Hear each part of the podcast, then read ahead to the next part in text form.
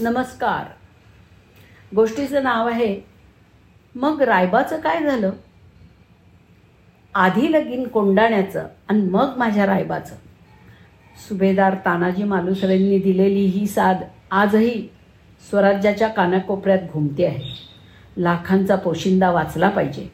या एकाच ध्येयाने उदयभानशी दोन हात करणाऱ्या तानाजी मालुसरे यांच्या कानात लेकाच्या लग्नाची सनई वाजत असणार यात शंकाच नाही. मात्र कोंडाण्यावरती भगवा फडकवणं या एकाच ध्यासाने पेटून उठलेल्या तानाजींना इतर कसलीही फिकीर नव्हती. आपली प्रतिज्ञा खरी करताना त्यांना वीर मरण आलं. गड आला पण सिंह गेला. असं तानाजींचं कर्तव कर्तृत्व आजही गायलं जातं. मात्र त्यांचे पुत्र रायबा यांचं पुढे काय झालं? वडिलांच्या पश्चात खुद्द शिवाजी महाराज आणि जिजा जिजाऊंनी नऊ वर्षाच्या रायबाचं लग्न लावलं असा इतिहास सांगतो. मात्र डोक्यावर अक्षता पडल्यानंतर पुढे रायबांचं काय झालं? त्याचा इतिहास आपल्याला कधीच का सांगितलं जात नाही? मात्र इतिहासाचे ह्या पुढचे पान अधिक तेजस्वी आहे हे कोणाला सांगूनही खरं वाटणार नाही. लग्नानंतरही रायबांवर महाराजांचं लक्ष होतं. वेळोवेळी राजगडावरती रायबांची वारी होत होती. रायबा मोठे होत होते आणि वडील तानाजींप्रमाणेच शस्त्रविद्येत आपलं कौशल्य सिद्ध करत होते. तरुण वयातील रायबांना पाहताना महाराजांना तानाजींचाच भास होत असे.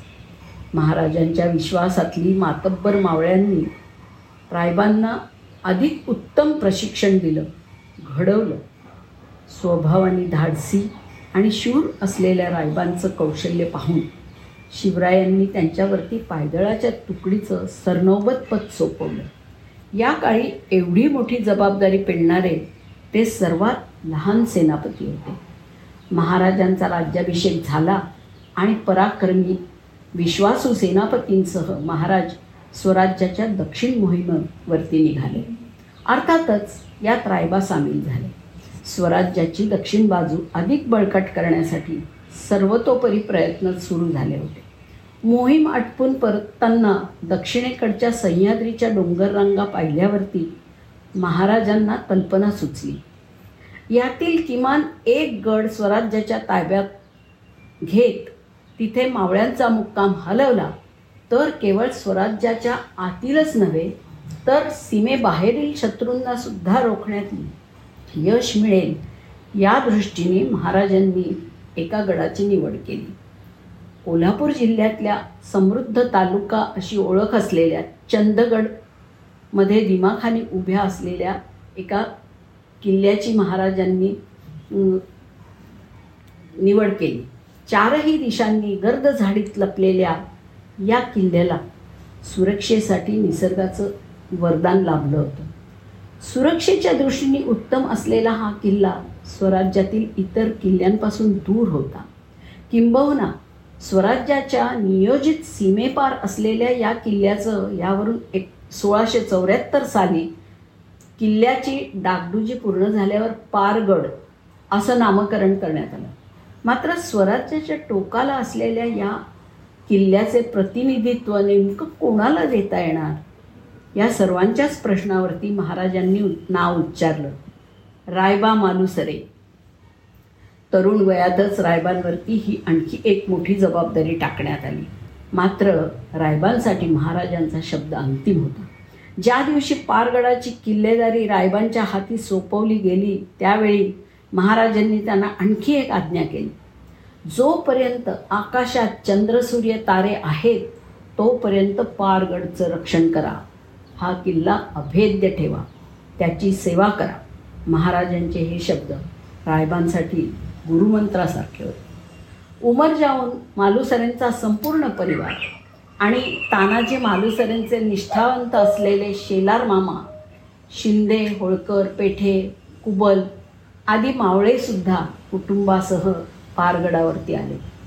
स्वराज्य सुरक्षित राहावं यासाठी त्यांच्या सीमेबाहेरील शत्रूंवर वचक ठेवण्यासाठी रायबांनी आखलेली रणनीती मावळ्यांची बसवलेली घडी पुढील अनेक वर्ष भक्कम राहिली.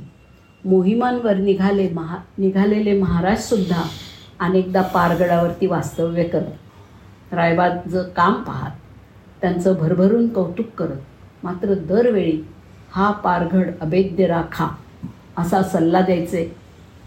ह्याचं कारण म्हणजे सीमांच्या सुरक्षेसाठी पारगडाचं असलेलं महत्त्व.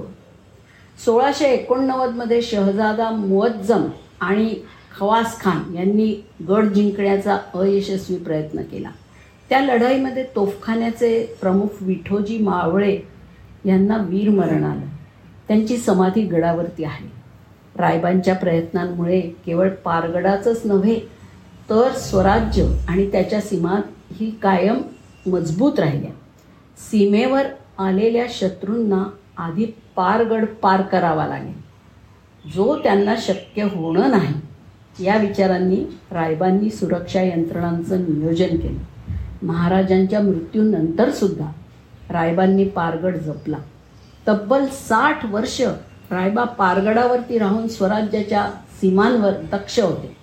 आपल्या कर्मभूमीतच रायबांनी अखेरचा श्वास घेतला. मात्र त्यापूर्वी आपल्या मुलाच्या हाती पारगडाचं व्यवस्थापन त्यांनी सोपवलं.